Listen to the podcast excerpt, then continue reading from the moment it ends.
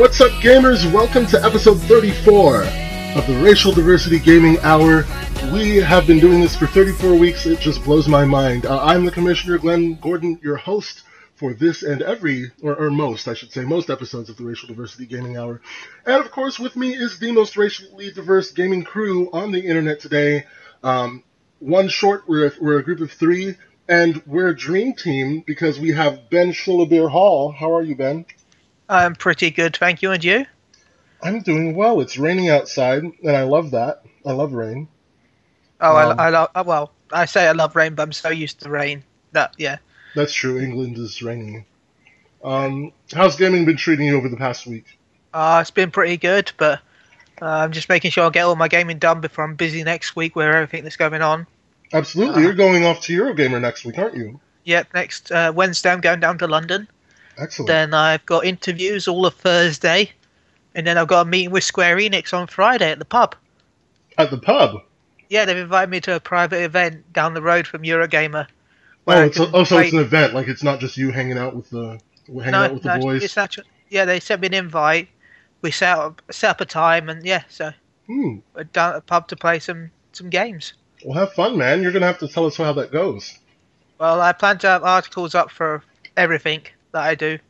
All right. So uh, it's going to be a lot of work. It's going to be tiring. It will be. Um, good luck with that, sir. Thank you. Uh, we're looking forward to it. Um, second part of our dream team, of course, from Mother Russia, um, but not really. Gary, KGB Gary, excuse me. How are you, Gary? I'm uh, a little sick right now, but hopefully I'll power through it. Oh man, I was there a couple weeks ago. I hope you, I hope you recover quickly. Thank you. It's the worst feeling ever. Like I, I hate getting sick. Why do these things exist? They should not exist. No, they shouldn't. Um, what is it? Is it like a cold? It's not what I had, is it? I just have a really stuffy nose and my body aches a little bit, but okay. that's, that, that, doesn't sound what I have, like what I had, so that's good. So I, I have what my mom had. Uh, oh, hers okay. went away after like three days, so hopefully. Uh, okay, not terrible, not terrible. Drink a lot, um, uh, not alcohol. Um, In Soviet Russia, it cures everything. it cures a little vodka. No, um, but uh, how's gaming been treating you over the past week? Uh, it's been fairly good, I would say. Uh, playing some Destiny a little bit. Uh, playing some Tales of Xillia 2, mm-hmm. which, I'm, which I'm really enjoying right now. Uh, playing a game on my PSP that I don't think I can talk about because I have to review it. So Aha. Secrets. Yeah. Yeah. mm-hmm. But I, I think I can say what it is. Uh, I'm I'm playing uh, Frozen Synapse Prime, which is a indie game. It's pretty interesting, but that's all I can say about it. Right. um. um. Let's... if I just jump in a second? Oh, say so. Ask something, uh, Glenn. Uh, sure. Uh, you were was it Montreal Comic Con you were at? Um, Gary a few weeks ago? Uh, no, I was at Salt Lake. Ah, okay, no problem.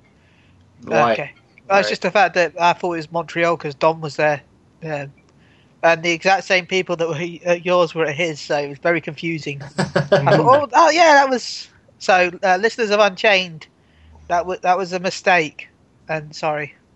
Yeah. Okay. Um. Also, I was on Unchained last week, um, not this week. This week, um, I believe Don is on, right? Correct. Okay. That's, so that's why I had to apologize for the mistake. right.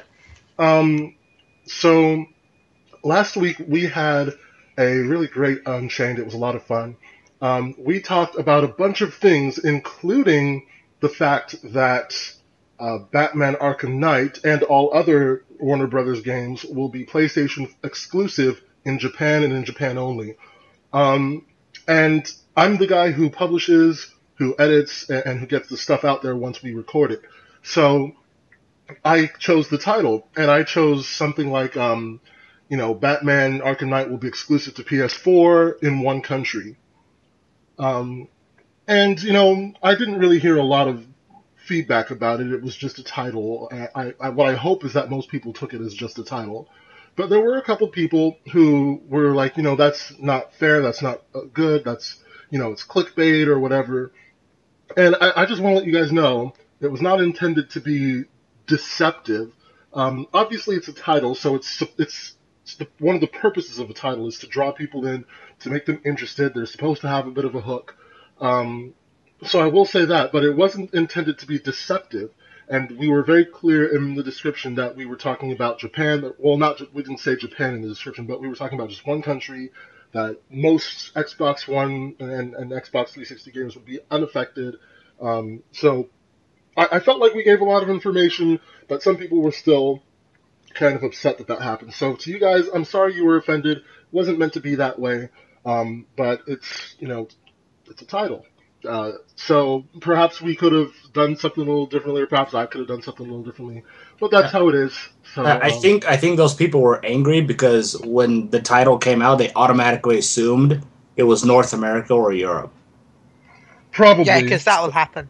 Probably. That, that's probably what they automatically thought. So they're pissed off that they're either disappointed that it wasn't exclusive in North America or Europe, or something else. See, I, I, I, personally don't, don't, think you should apologize for that at all. I'm not apologizing for the title. I'm apologizing that I upset them because I don't want to upset them. But, but you know, perhaps I could have explained things a little better or been a little more clear in the description or something like that.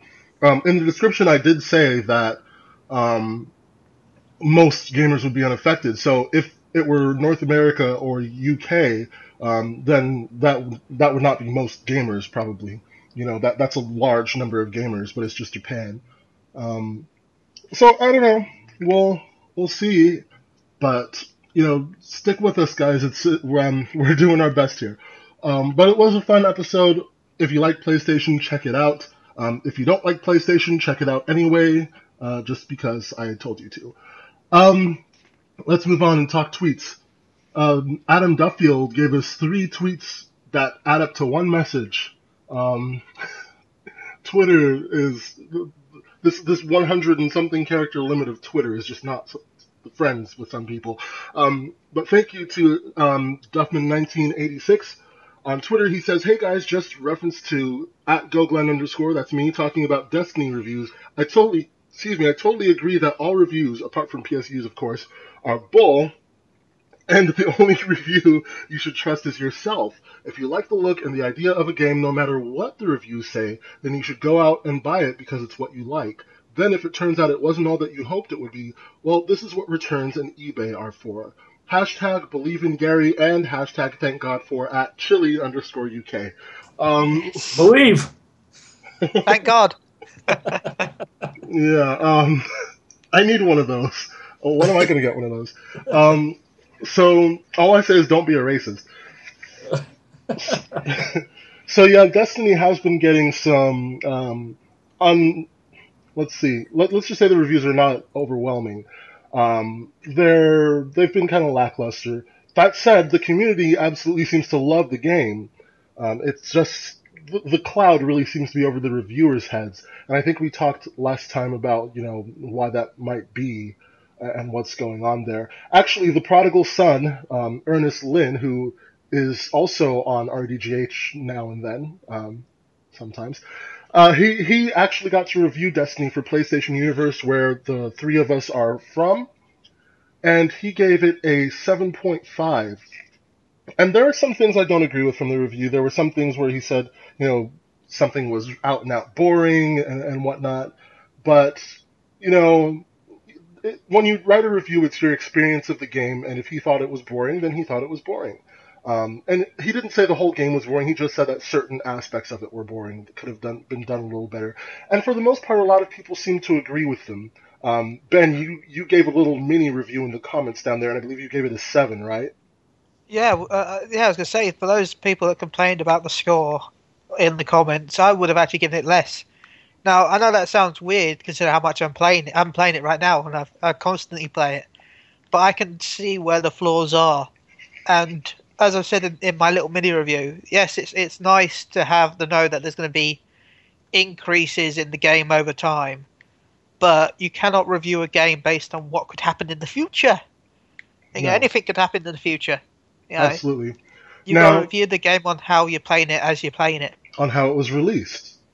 Exactly. That's all we've got. You know, that's all that they've they've launched it as. Um, yeah, I I just want to say, um, I I see a lot of these kind of reviews for a lot of games that are mostly like online games that will become better in the future, mostly MMOs. When an MMO comes out, it usually gets these average reviews. Um, is because a lot of the aspects just aren't done and they're not ready to go. There's little end game content. You know, we got a raid a week after the game came out. Why wasn't the raid in the beginning? You know, yeah, it's a high level raid, level what is it, twenty six raid, but still, yeah. why release it later when if if it's done, just have it in the game. If it's done. Yeah, if it's I, done. It, I don't think it took them a week to make an entire raid. No, but it probably took them. It might have taken them a little longer to make it. Actually, to to be fair, it might have taken them a little longer. Just might have taken them a week to go through the final processing and get it up on the servers for everybody to get. Yeah, but yeah, but all I'm saying is almost every MMO that I've seen gets these uh, decent to lackluster reviews. Um, even Final Fantasy XIV, which Ben and I absolutely love, that game was horrible when it first came out. I, it was so bad they had to remake the entire game as a Realm Reborn. Mm-hmm. and that took like four years to do. So, you know, yeah, this is the score for what the game is right now. That's not saying that in two years it might be a nine, if not a ten, to some people. Hmm. So take it for what it is now. You know, you like you guys said, you can review a game on what the future is going to be for it. That's right. just horrible if, if anything, I believe Destiny has proven that even a flawed game can be very fun. And um, again, the community seems to love Destiny. I love Destiny. I do recognize that there are some things that they could do better. I'm sure Bungie recognizes there are some things that could do better. Um, but quite frankly, it's a lot of fun, um, and I'm enjoying it. And, and there have been all, all these articles out about, oh, you know, you could get Transistor or something, and it would be a better value. That's bull. I'm sorry, not the same not even on the same level. So, you know, just enjoy Destiny. Speaking of Destiny, um, if you're looking, if you're still looking for a, a, collector's edition, you better not go to eBay. Do not let me see any of you on eBay. Um, I don't know how I will tell if you're on eBay, but I, I will figure it out we somehow. will find it out. We will find you. Do not go to eBay because Amazon has been um, getting the limited edition in stock, not the Ghost edition, but the limited edition in stock like crazy. I'm signed up on nowinstock.net. I have, um, even though I already have my limited edition, I, I, still have messages. I still have it set to send messages to my phone.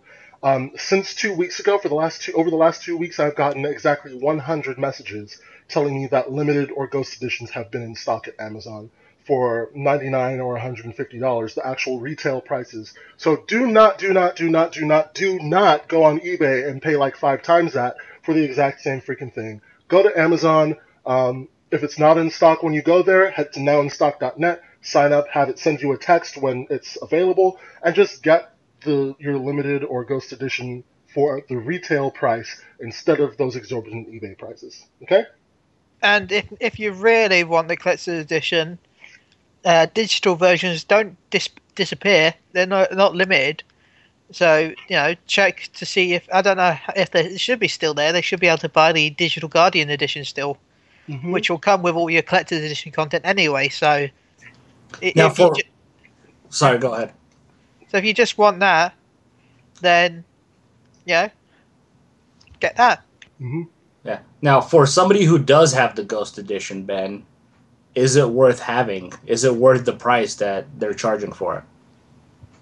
Uh, if you're paying the proper price, then it depends on how much you like it. it I, I love it. If you're paying the retail price for it, is it worth uh, it? It still depends. Uh, in my opinion, I, I I'm happy I bought it, I really am. But I know that for a lot of people, the game won't put enough. You know, you want enough gameplay in it for people that you know will quit straight away. Uh, oh. But yeah, I think it's worth it if you like. If you think you're going to like the game. How much interactivity does the actual Ghost have? It's full motion censored, and you can either turn it on to have voice, where he randomly says stuff from the game, or you can have it so that he just lights up. But like, how many like voices does he like? How many commands does he do like before he starts repeating what he says? Well, he seems to repeat them a lot, but he seems to have about about forty, maybe fifty lines. Hmm. He just likes to say the same lines every so often. For some That's reason. pretty cool. That's a lot of lines for him to say. Yeah, I, it would be even cooler if like they, it came with a fan that floated him in the air. That'd be cool. That'd be what dangerous. Is, um, what is good though is the fact that it does come with it's not battery powered, it's USB powered, so you can just plug it into your PS4 to charge it. Nice. Okay. Uh, um, one oh, more. What's before that, we end that, end that. Um, some I asked last week if people wanted to name it, and I got a response from Peter Atkinson or at Atu13 and he he suggested the name Swayze or Boo. So Swayze. Swayze or Boo. I like Swayze. I, I was tempted to mix the two and call it Boozy. Boozy. Um, Amazing. Um, so, well, which, no, what, what, do you sw- think you're going with? Sway, swoo, swoo, I okay. want to go with Boo actually because I like Mario. So yeah, I'm gonna go with Boo. I'm thinking Dragon Ball Z over here. You're thinking Mario? Well, yeah. Remember the the, the ghosts? Yeah, uh, know, but Dragon Ball Z came to my mind first. Yeah. oh my goodness. Um. so I'm, I'm going to call it the Majin Boo ghost. That'd be amazing. That that. Yeah, one yeah. one more tweet here from our friend the Fonz at snova34z. Thanks for your tweets, guys. By the way, um, he says. Uh, he says, I know believing Gary is Gary's thing, but I want to say that I believe and have faith in all members at PSU. Love you guys. Um, so thanks, Fonz, uh, for the PSU shout out. We appreciate it. Um, of course, RDGH is for more than just PSU. So if you are listening and you have never heard of PSU before, welcome. Um, if you're a PlayStation fan, check out PSU.com. Um, so thanks for the uh, for the tweets, guys. If you have anything that you would like us to read aloud on the air, send it to our Twitter at the RDGH at T H E R D G H. Um, same for reviews. If you want to review us wherever you find us, tweet us a link. We'll read them on the air and we'll give you a shout out. So if you have any anything you want us to discuss, anything you want to discuss with us, go right ahead. Uh, Twitter is always open. Um, so let's talk about some news over the past week, guys. Um, well. There's one thing that I've been trying to cover for a while, but I keep forgetting to do it. Um, a while back, Google was the one who was in line for Twitch. And now, in a, in a rather surprising move, it turns out no, Amazon is the company to acquire Twitch. That happened, this is old news, that happened a little while ago. Um, really quick, guys, any thoughts on Amazon and Twitch? I was uh, really surprised by it because I I was under the assumption that the Google deal was already done. like people were already like upset because there are more ads appearing on Twitch and they're already blaming Google because they acquired them. Yeah, Google had nothing to do with that. That was Twitch. If there yeah. were more ads, if there were more ads and someone wasn't just seeing things, then that was Twitch. Yeah, but like I was under the assumption that that was a done deal. Yeah. Uh, and then out of nowhere, here comes Amazon, and they actually acquired them. What what was the the price that they acquired them for? Do you remember? Mm-mm. It was something in the billion, or I think it was. It, was it, it, was either one or two billion. I think it was like nine hundred ninety-eight million dollars or something like that.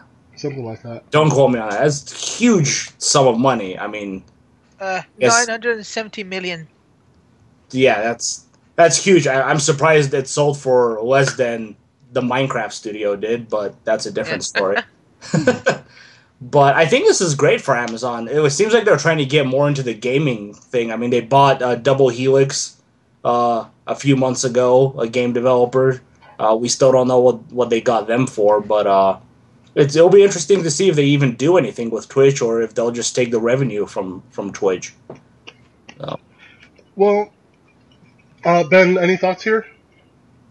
not really. As long as Twitch stays like Twitch is, then I'll be happy. I mean, I can I can see them integrating Twitch into their Kindles and their Amazon phones that they're releasing now, like in depth. Um, but uh, instead of just having it as an app on your phone, so I, I can see them doing something like that. But other than that, I don't really see what else they could do with them. Now, to me, this is a, a curious thing for Amazon because, quite frankly, um, well, well, let me start by saying Amazon doesn't have a reputation for being the happiest place in the world to work. Um, I think Google, it's Google's one of the companies up there. Amazon is not really known for being a place where you go and it's like, oh, I love my job at Amazon. Um, at least for a lot of people that I've heard speak. Um, that could be just a minority. I don't know. But, you know, it's not a great reputation for that company. And yet this company continues to insist upon going into all these different fields. Um, all of a sudden, they're hardware manufacturers. I mean, they've been hardware manufacturers for a long time, but I'm talking technology. I'm talking mobile devices. Suddenly, they're making uh, the the um, Kindle Fire phone, and you might say, well, that's a logical evolution. They've been doing the Kindle. They've been doing the Kindle. Um, they did the Kindle Fire tablet a while ago, I think. So you know, a phone is kind of the next step, but it just shows that they're really wanting to brand. They weren't really into mobile communication before. Now that's exactly where they are, and you know, the phone has some interesting features on it, but you know, it doesn't really have a huge software thing behind a lot of software behind it. There aren't a lot of apps for it yet. Um, so, and now they're doing the same thing with gaming. Now they're they're we've been hearing for a while. You know, Amazon might buy Xbox from Microsoft or something like that. Um, that didn't happen, but Amazon went ahead and bought Twitch, so it does show that there is some interest in gaming as far as Amazon is concerned. So this company continues to expand and, and reach out to all these different places. And meanwhile, we're hearing about them doing like drones that deliver your Amazon orders to your door. And, and they're doing all these things. So I, am interested to see how a company with um, a, a reputation for not being the most fun place to work is growing so well, and I want to see how that um, how that grows in the future, how that plays out. Um, but again, this is old news, so I want to move past that right now, and let's talk for a minute about uh, PlayStation. Uh, Guerrilla Games, the developer behind Killzone Shadowfall, um, in fact, the entire Killzone series, has a new game that until now has been untitled, but um, looking at this Actually, I don't, I don't. I have no idea what this is. Um, it's from China. Google Translate is tri- uh, translating it from Chinese, so I don't know the validity of this uh, post here. But it shows basically looks like robotic dinosaurs and anthropomorphic wolves, and it calls the game Horizon. Um, it says specifically that it's an internal code name. Horizon is, but it's there. You can check it out. Search for Guerrilla Games Horizon, and you'll see some of these screenshots that I have in front of me right now. They're quite interesting. They're they're very pretty. They're kind of painterly. Um, uh, they're well, concept art. They're co- the viewers don't get confused. It's concept art, yes. and it, it really doesn't say much. But what what do you how do you guys feel about Guerrilla Games and Horizon and robotic dinosaurs and anthropomorphic wolves? Oh, robotic dinosaurs! I'm in all the way, man. Are you kidding me? I, these concept art looks awesome. They're robotic dinosaurs and like freaking caveman people hunting them. I don't know with spears and and bow and arrows. Um, from from what I can gather from these concept art, it looks to be like uh like an evolve game or maybe a monster hunter game. You know, four people team up to take down the giant freaking creatures. So but I don't know. It looks it looks interesting from the concept art. Uh, I I can't wait to see what it looks like in game and what it actually is. Have I mean, seen... them, it looks like a bunch of samurais are taking down this giant dinosaur, and the other one looks like a bunch of cavemen taking down a T Rex. So, yeah. um, Ben, have you seen any of these um, con- this concept art before? Yeah, I've seen it. It's the this their RPG they've been working on for about oh four years now. Okay, so it's an Three RPG. Yeah, they, they they were hiring people for an RPG in 2010, 2011. Um, so obviously this is gonna be. It, looks like it to me. You know, um, for some reason, I'm instantly reminded of The Witcher. I don't know why, but something about this concept art um, yeah. is is saying The Witcher to me. I would love it to be like a Dragon's Dogma type game if you guys ever played that, I fell in love that with that be game amazing. instantly. So that would be pretty cool. Maybe it's like a mix between Shadow of the Colossus and Monster Hunter. I don't know. Hmm. Right. Well, guys, keep your eyes peeled for news about Horizon uh, from Guerrilla Games. There is very little out there about it right now, but now that it's actually, I, I don't know if this is a leak. Um, I don't think Guerrilla Games has actually announced anything yet, but now that it's out there, we can probably expect more to come over the over the months. So keep your eyes peeled because it looks interesting. Uh, Guerrilla Games, I don't think has done much as far as RPGs go. Um, so that's pretty cool. Guys, um, let's go back to. I, feel like we're beating Destiny with a stick. Um, we've been talking. Destiny, about, whoa! We've been I mean, talking. we've been talking about Destiny for a long time now, um, but this is actually newsworthy. Um, not too long ago, we had a quote unquote hacker group um, who decided to uh, DDoS a bunch of companies. They DDoSed Microsoft, um, they DDoSed Sony, they DDoSed all sorts of people. Um, then they went on their Twitter and they, they posted really weird things like, um, quote, funny 9-11 videos. Um, they said that there was a bomb on a plane uh, at one of Sony's, the Sony executives people, whatever. I can't think. Um, but uh, this group was called Lizard Squad. Um, before you say they're hackers, they're not hackers. They're just DDoSing. Um, they're, they're not hacking at all. Uh, they're DDoSing, taking people's services down, and then saying on Twitter that they'll put them back if you write stuff on the, your forehead. Um, whatever. But anyway, um, after the whole plane thing, uh, it seemed like they were going away because um, I, I, think the FBI was looking for them after that, which makes sense. They they basically issued a bomb threat. but the now, FBI caught most of them already, so yeah, but apparently there are still a few people uh, at Lizard Squad because there was a tweet that said our first test for uh, parts of Destiny are offline, and so they um, they DDoSed uh, Destiny and Call of Duty, and both went down the other day. Um, so I, I don't know what's going on with these people. They're they're they're really stupid. People are calling them hackers. They're not hackers in the slightest. It's just DDoSing. Um, so so, um, what do you think, guys? What's going on? Yeah, I, I, I'm starting to wonder if they're actually the ones doing it. Because every time something goes down, all of a sudden they send out a tweet, but like a cryptic tweet. Like they don't straight out say they're the ones who did it. They say, "Oh, Destiny is offline," and everybody automatically assumes that it was them. I mean, that's not impossible, but frankly, I don't see anything that misdirecting about their tweets. Uh, they're just like, um, I, I think they're just trying to be like, hint, hint, we did it, lol, something stupid like that. Yeah. The second thing I got out of this is, man, Bungie and Activision are more prepared for these type of things than Sony and Microsoft and everybody else who got affected by it. Mm. Like their servers came back like in an hour. right. It took everybody else like almost the entire day to get their stuff working. Well, I mean, yeah, that's true. That did happen, but it it could be a number of things. I mean, they said it was a test, so uh, Lizard Squad could have just stopped DDoSing after a little while. I don't know, because it, it's hard to really defend against a DDoS attack, right? Yeah. Yeah, it's it's pretty much impossible to right. defend.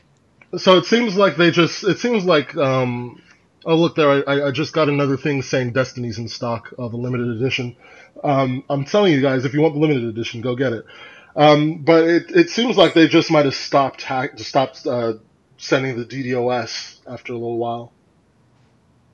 Um, I, like I just their their whole message is already just a flat out lie. Now they're just doing it just to do it.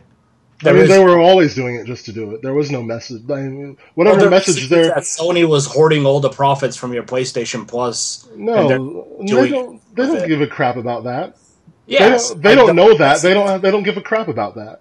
Yeah, they're you know it's just a bunch of people who just think that they're cool because they can do something on the computer. Yeah. Sony's Sony's doing this, so what you do is you take it down for a couple hours. I mean, what's that going to do? That's just going to make you look like a douchebag. I'm sorry, that's not how it works.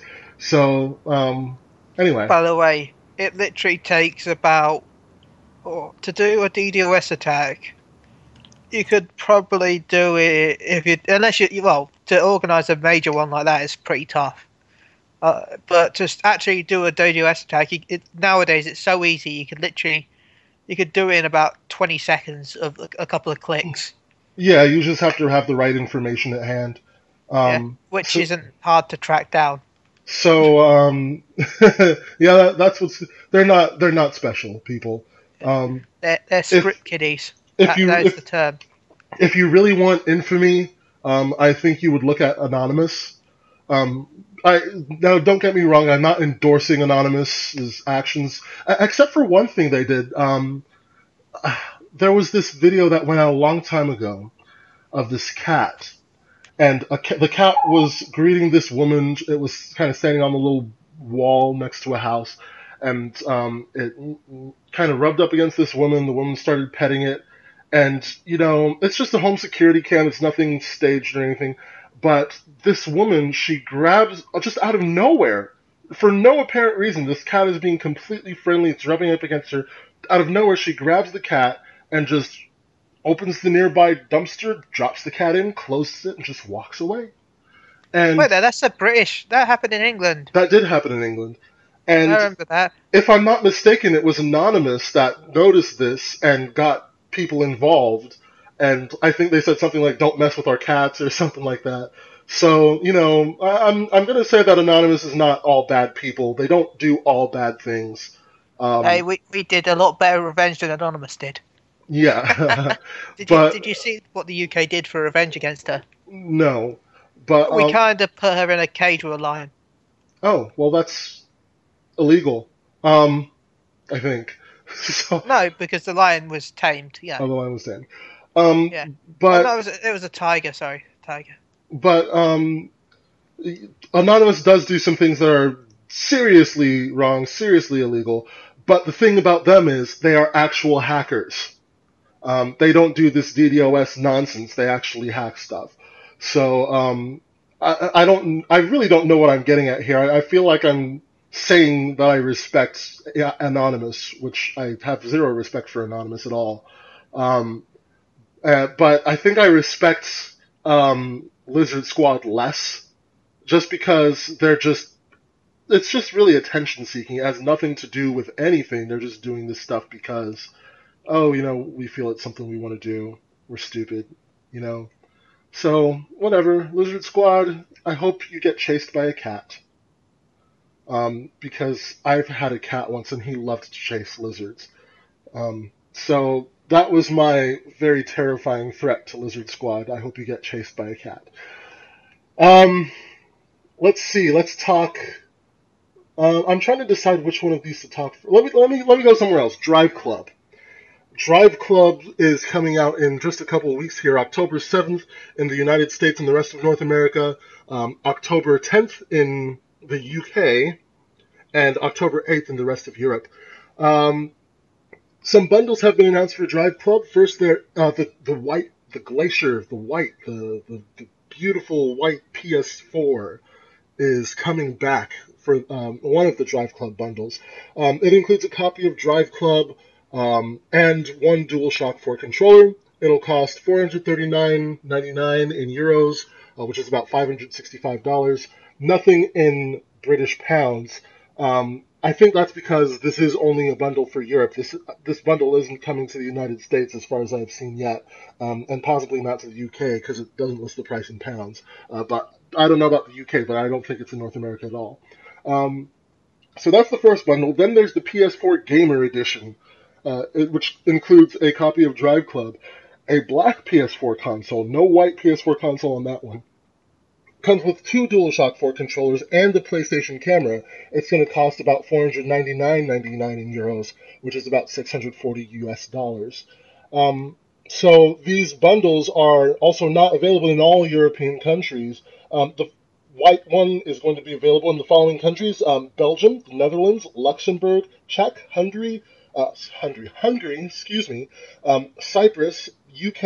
Okay, there it is. It is going to be in the UK. France, Germany, Greece, Israel, Portugal, Norway, and Spain. Um, the Gamer Edition will be available in Belgium, the Netherlands, Luxembourg, Ireland, UK, Germany, Austria, and Switzerland. Um, no other countries announced for those bundles yet. How do you feel about these two bundles, and why do you think they're not coming to North America? Um, yeah. I uh, I think they're just trying to like sell more of the white system because I guess they didn't sell enough with the Destiny bundle. Um, I don't know why they don't just release the system and that cover as well, and you can pick which one you want. But I think as just a white system, it kind of doesn't make sense with what the cover, in my opinion, is of Drive Club, which is this big red thing. Um, I think it would have been cooler if it had if it was still white, but it had kind of like the red Drive Club logo sleeve on it. That would have been cool. Yeah, special. If there was but, something special about it, but no, it's just a white console.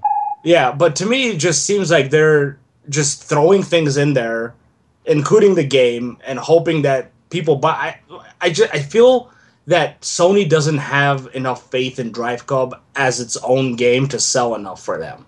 Like they're releasing Whoa, it uh, the PS completely different free. They're bundling it with like the camera and two controllers and all this other stuff. So I, I think they're just trying to get people to, to get this game. I'm not saying it's going to be a bad game, but I just don't think Sony has enough faith in the game.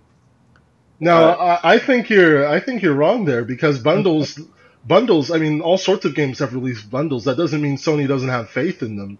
I mean, um, the whole PS Plus thing that was something from a long time ago. like that was back in 2013, um, last year when the when it was announced and all of that, you know, PS Plus version, that there will be a free version for PS Plus. Um, and I believe it was not Sony, but it was actually Drive Club. It was actually Evolution that um, talked about why. Um, so I don't I don't know that Sony it has to do much with Sony's faith, and and the fact remains that a lot of games come with bundles. Titanfall came with bundles. Um, Watch Dogs I think had a bundle. Destiny had a bundle um, with this white console. So I, I don't know. I, I think you may be going a little too far with the faith thing. We'll see how it does. I think I think it'll sell well outside of North America, but in North America, I don't think it's going to be the big seller that they're hoping it's going to be. Okay. In um, the UK and, and and in Europe, that's probably why Europe is getting this bundle and North America isn't, because Europe is very heavy on the racing, and so is Asia. So they'll probably eat this game up. But well, by saying that, you completely negate the fact that um, Sony doesn't think it'll sell well because you're saying that it's releasing in a place where um, racing is really popular. So, if anything, they would if if it was because they didn't think it would sell well, wouldn't they send that bundle here to North America? Probably, yeah. I don't, I don't know what's going on. Um, but for, I, for, some reason, when I when I started talking, I was thinking North America at the same time. So. No, I, I, do that too. But to tell the truth, I do completely agree that it doesn't feel like a lot of thought went into this bundle. Um, and the the whole white console and black console thing, you know, some people just want the the white console. Some people don't want the white console at all. I'm not a huge fan of the white console. I like the black console. Um, so I separating like, them like that feels a little weird to me. Um, it, and it really doesn't feel like there was a lot of thought put into it. It's like, oh, you know, it, it, like you said, it felt like it feels kind of like, oh, we have all these extra PS4s left over from the Destiny thing. Hey, let's make a new one for Drive Club. Um, you know what Sony needs to do? They needs to just sell, you know, that PlayStation sleeve thing that comes off on your PS4. Mm. The glossy one. They should just sell custom ones, and people will eat those up, man. People, I will buy them all. I would buy them if they just make custom one. I would buy them. I would buy them yeah. in a heartbeat. Like they, not only that, but they could. You know how um, a, a, lot of Apple computers, a lot of MacBooks, they have those graphics. Like they'll have um, Snow White holding up the Apple logo, or yeah. they'll have Superman undoing his or Clark Kent undoing his shirt, and there's an Apple logo instead of the Superman logo. Yeah, yeah. You know, if they were to do stuff like that for this, like they would make money. I, I would oh, buy several easily. of those. Yeah, I'd buy. I, I want to find a Final Fantasy one. there you go. Yeah. Um, I, but Sony doesn't usually think about these, except unless you're in Japan. I mean, look, they have like nine different colors of the Vita in Japan. Yeah, um, see, like they they did it for like the Last of Us bundle in the UK. You know, yeah. they had the Last of Us design. They it, even I think they made one for Final Fantasy as well in Japan for Final Fantasy 14. But you know, just just well, release those. People will eat that stuff up, man. The White Destiny bundle in Japan has Destiny on the PlayStation 4. Right. Um, but apparently, they don't really seem to. Um, they seem to underestimate the value of um, aesthetics here. Uh, people love making things look special and look different here, and that's a that's a missed opportunity um, as far as I'm concerned. Um, with the with all of these bundles, quite frankly, they should be looking at more ways to customize these things because they will make money off of that. Um, so Sony, if you're listening, you know what to do. Start making some custom things for our PS4s. We would love you for that. Um, let's talk since we're still talking about this. Let's talk about uh, the PS4 and the Xbox One and the Wii U all at the same time. Now this comes from VG Charts, so do with it what you will. Um, VG Charts unfortunately does not have a reputation for reliability. However, they are not usually that far off the mark. Um, when they miss, they miss big, but they don't miss very much. Um, I'll say it that way. So, um, VG Charts released this five days ago. Um, it, they, it's basically a chart, and it compares the monthly and lifetime sales of the of the, the PS4, the Xbox One, and the Wii U. And it claims that as of five days ago, uh, PlayStation 4's total sales were at um, I'll give you the exact number here, so stay with me. It's a bunch of numbers. Uh, 10,191,770 units. That's very specific, but take it as an estimate. Um, Xbox One uh, says 5,131,517. Wii U at 7,130 and 356. Um, so I don't Wait, really. I'm guessing that's 7 million Wii U, not 7,000. That's what I meant to say. Seven million. Sorry, seven okay. million. One, okay, because I knew the Wii U wasn't doing well, but this, yeah. No, that means Nintendo needs to close shop right away. Well, the, the Wii U is not doing poorly. Um, I mean, it's an eighth generation. No, it's, it's, an eighth generation console. It came out a long time before the PS4 and the Xbox One, so a lot of people still kind of look at it as previous generation. Um, but it is an eighth generation console, and it has 7,130,356. That's 7.1 million units in sales. That's 2 million more than the Xbox One appears to have as of August 2014. And I didn't say that before, that's for August. Um, but sales have doubled according to some sources. Um, sales have doubled. Um, by the way, by some sources I mean NPD. I'm sorry. Um, sales have doubled in August for the Xbox One. So we'll see what happens when this is updated. Um, but looking at monthly sales um, for August, PlayStation 4 says uh, over 583,000. Uh, Xbox One says 239,000. Wii U says 214,000. So Xbox One is still is still selling faster than uh, than the Wii U, just a little bit, but still faster. Um, so these numbers don't really seem to have a context, which is um, a little confusing. Like they, they just randomly posted these charts up. Um, but VG Charts tends to do that now and again. So this is kind of uh, an older uh, concept here of, of, where these three entities place. Um, but how do you feel about the way things are going? Do you think, first of all, let me ask this. Do you think that these numbers, any one of these numbers, is off by any large amount? I won't say large amount. It could be off by yeah. a little amount. I mean, it, it's kind of been how it is, how it's been for the past eight months. Actually, it's always been PS4, Xbox One, and Wii U. So I don't see that changing. Um, well, but, according to VG charts, it's PS4, Wii U, and Xbox One. Oh, yeah, but the Wii U's had more has a long. The Xbox One's outselling the Wii U a lot. Well, when when Smash Bros comes out, but the Wii U's had a head start over the Xbox One. That's why it's still ahead. hmm Yeah, well, Microsoft is selling more, but it's not sold enough to catch up with the head start yet. Well, you say that, but what I want to know is how much, uh, how many Wii U sales were there on November 29, 2013, when the Xbox One launched? Probably not very many. Nothing really came out for the Wii U then. Yeah. I'm not going to say that the Wii U is doing better than the Xbox One as far as uh, rate of sales, but um, it's been goodness a long time since then, and uh, Wii U has gone up. Wii U has had a couple spikes lately, especially with Mario Kart 8. Um, people anticipating Super Smash Brothers. So it's I, I, I wonder. I, I kind of feel like one of these numbers is off. Um, Xbox One says 5.1 million, but it was a long time back uh, like a, a, month and a half ago. Um, when was when was it that uh, Microsoft announced five million units sold? Uh, I don't still. It's I, I don't remember being sold. I only ever remember shipped. No, there was one. There was one time some oh, some time ago where it was actually sold. They specified sold. Um, sold I think it was the first through. month after they announced that it doesn't have to connect anymore. Yeah. No. That, no. that finally sold five million. All I know is that this five million number has been around for a while. Uh, first, it was five million shipped, but that was back in like what April, something like that. May, June, something. It was a while back, and then eventually, I know we did. Um, eventually, we got to five million sold through to customers, but at, right now, this figure still says 5.1 million. I feel like Xbox One should have passed 5.1 million by now. I feel like I feel like more people have bought Xbox Ones than that. Uh, I, I, have no. I have no evidence to back this up, but my gut feeling says I think more people have bought Xbox Ones than this. Uh, uh, uh, by the way, I don't want to go into this too much because I talked this about Unchained.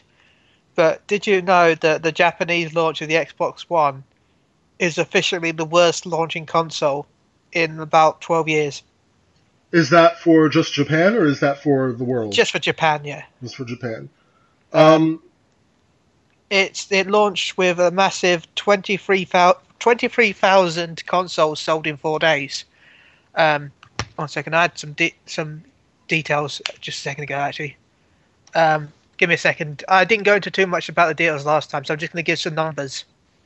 Um, unlike I did last, not in Unchained. Um, the Nintendo GameCube was 133,000 sold in three days. The Microsoft Xbox sold 123,000.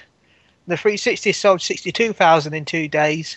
The PS3 sold 88,000 in three in two days. The Nintendo Wii sold 371,000 in two days. No surprise. The Sony, Sony PS2 sold 630,500 odd in two days, which is ridiculous. Um, the Sony PS4 sold 322,000, which is damn good. Uh, and the Xbox One sold 23,000 in four days. Yeah, that's not good. Um, but I don't think very many people are surprised. I'm certainly not surprised. I'm su- I'm actually very surprised at 23,000. You are? Yeah. I, I, I, I, made it sound like I was a fanboy in the last Unchained, but I must admit, yes, twenty three thousand is way too low. To, even for that, I expect. I'm not uh, surprised at all because it, it really comes down to content a lot of the time. There yeah. is a there is a perception that you know Sony Sony comes from Japan, so it, it, knows how to relate to Japanese gamers. It has studios over there. It has it's established over there, is what I want to say. Um, whereas whereas Microsoft is not so much as far as video games are concerned. Um, it's, it's, still worse than the 360 and the original Xbox, though, by uh, a hundred odd thousand with the original Xbox. And but look at the content because the Xbox 360 has also. Uh, well, I'm not. I don't know how many Xbox 360 games are in Japan, but I can guarantee that it's a lot more and a lot more variety than the Xbox One has. I mean, I mean, look at what's over there. There, there's a lot of. I think there's Rise. Rise is over there. Forza's yeah. over there. Um, I think I think the Japanese Dead Rising.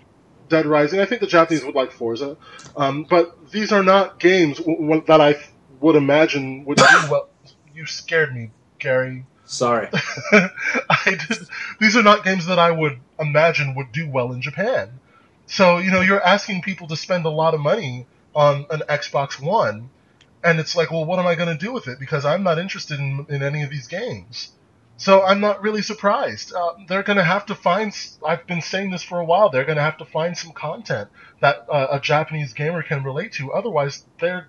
This isn't just the beginning of these low numbers. Yeah, if you re- if you remember, uh, the 360 had two games that were exclusive to it from uh, who who's the creator of Final Fantasy? What's his name? Uh, Hideo Kojima. No, that's Metal Gear. No. Oh, that's Metal Sak- Gear. Sakaguchi, I think it is. Yeah. yeah. yeah. he had two exclusive games coming out from his own studio on the Xbox 360: Blue Dragon and Lost Odyssey. Mm-hmm. And I think those help move 360s in Japan very easily, simply because of his name on yeah. there.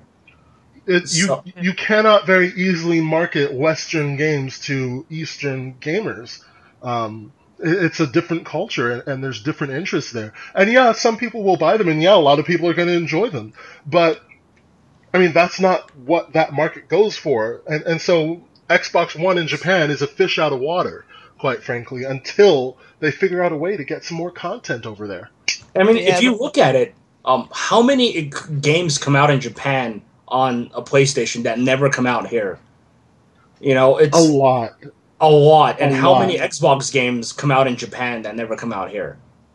Probably very, very few. Yeah. Because they're not making the games for them over there. Uh, for whatever reason, I'm sure a company can go ahead and, and do it, but obviously the hardware sells on theirs, so they're not going to take the risk.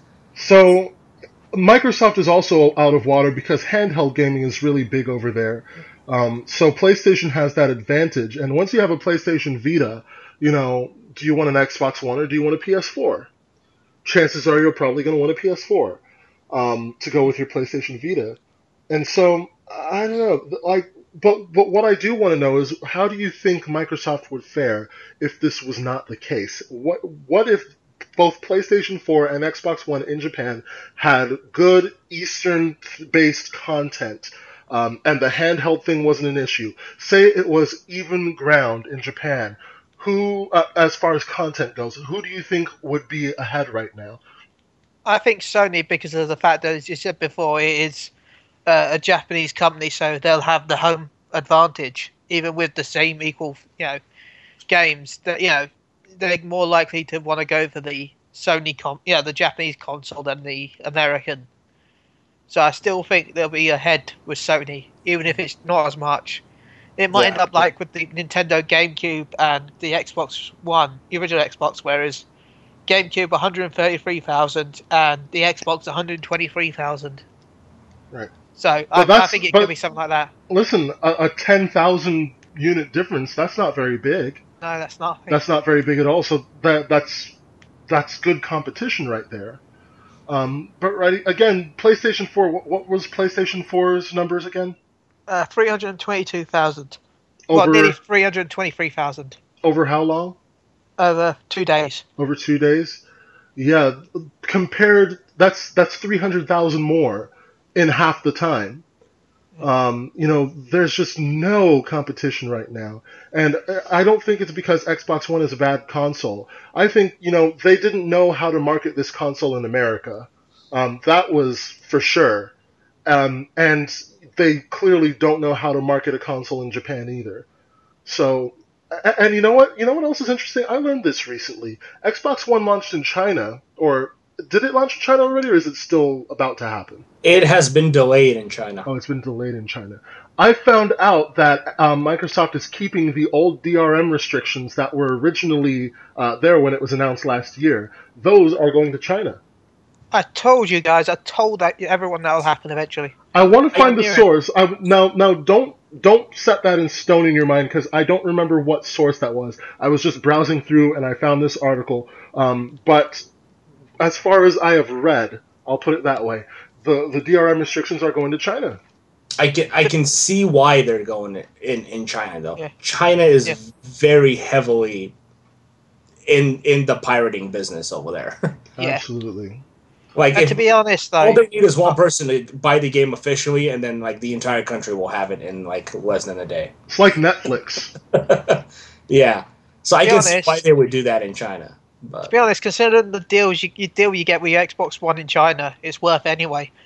Uh, you get two free movies a month, you get four free games, and you get years worth of pl- uh, years worth of gold. That's good. That's really but then, good. But then you have to think like it's if the if all the restrictions remain, the console has to be online all the time, right? Yeah. How many people have good internet in China though, in order for that to work? I, I just I can't imagine and too many people having that. I mean, if anything, the internet cafes over there will will see a huge boost because people will just go and play over there, but they're not going to buy it themselves because they can't afford that internet. I thought at one point China actually had a law which meant you could only use the internet a certain amount of times a day. There you go. See, this is why I've always said releasing your console in China is a really bad idea you're just not going to see much of a profit for over there at all, if any. Right. Um, as you're saying this, I'm uh, checking out netindex.com. I'm trying to see uh, what countries tend to have faster internet speeds. Um, and t- well, this this is good enough. Um, an average speed. Um, let me read this real quick from Speed Test. Index compares and ranks consumer download speeds. Blah blah blah blah blah. Um, well, it's showing me 20.58 megabits per second um, for global broadband speeds. I guess that's an average. Um, but for China, as according to Google, um, for China in 2013, uh, speeds the national average speed was about 3.45 megabits per second, and that's up 33.2% from 2012. Um, so that, yeah, that doesn't show very fast internet speeds at all. Um, yeah, good luck downloading those games. Jeez. That said, according to Forbes.com, China plans to have uh, broadband speeds of 20 megabits per second by 2015. What is what is England's average? I, I don't know actually. Oh, you're gonna make me search for that now. Hold on. I think I think Romania has one of the fastest internets in the world. Right. Yeah. From what I remember reading, theirs was just ridiculous speeds. You're just like, what? Um, I'll get back to you on that, Ben. No problem. But in the meantime, let's talk tech. Um, dun, dun, dun. Oh. Most more specifically, let's talk Apple. Um, boo, boo. Why are you booing? Forget you. I love I love my iPhone. Um, the iPhone 6 and 6 Plus were both announced not too long ago at the WWDC conference. That's Apple's conference. Was it was it WWDC or was it just a random conference? I have no idea. I think it was just their own conference that they held, hold every year. That would be WWDC. Yeah. So yeah. So tentatively, I'll say WWDC. The iPhone 6 and 6 Plus were announced. Um, brand new devices in the iPhone line of phones.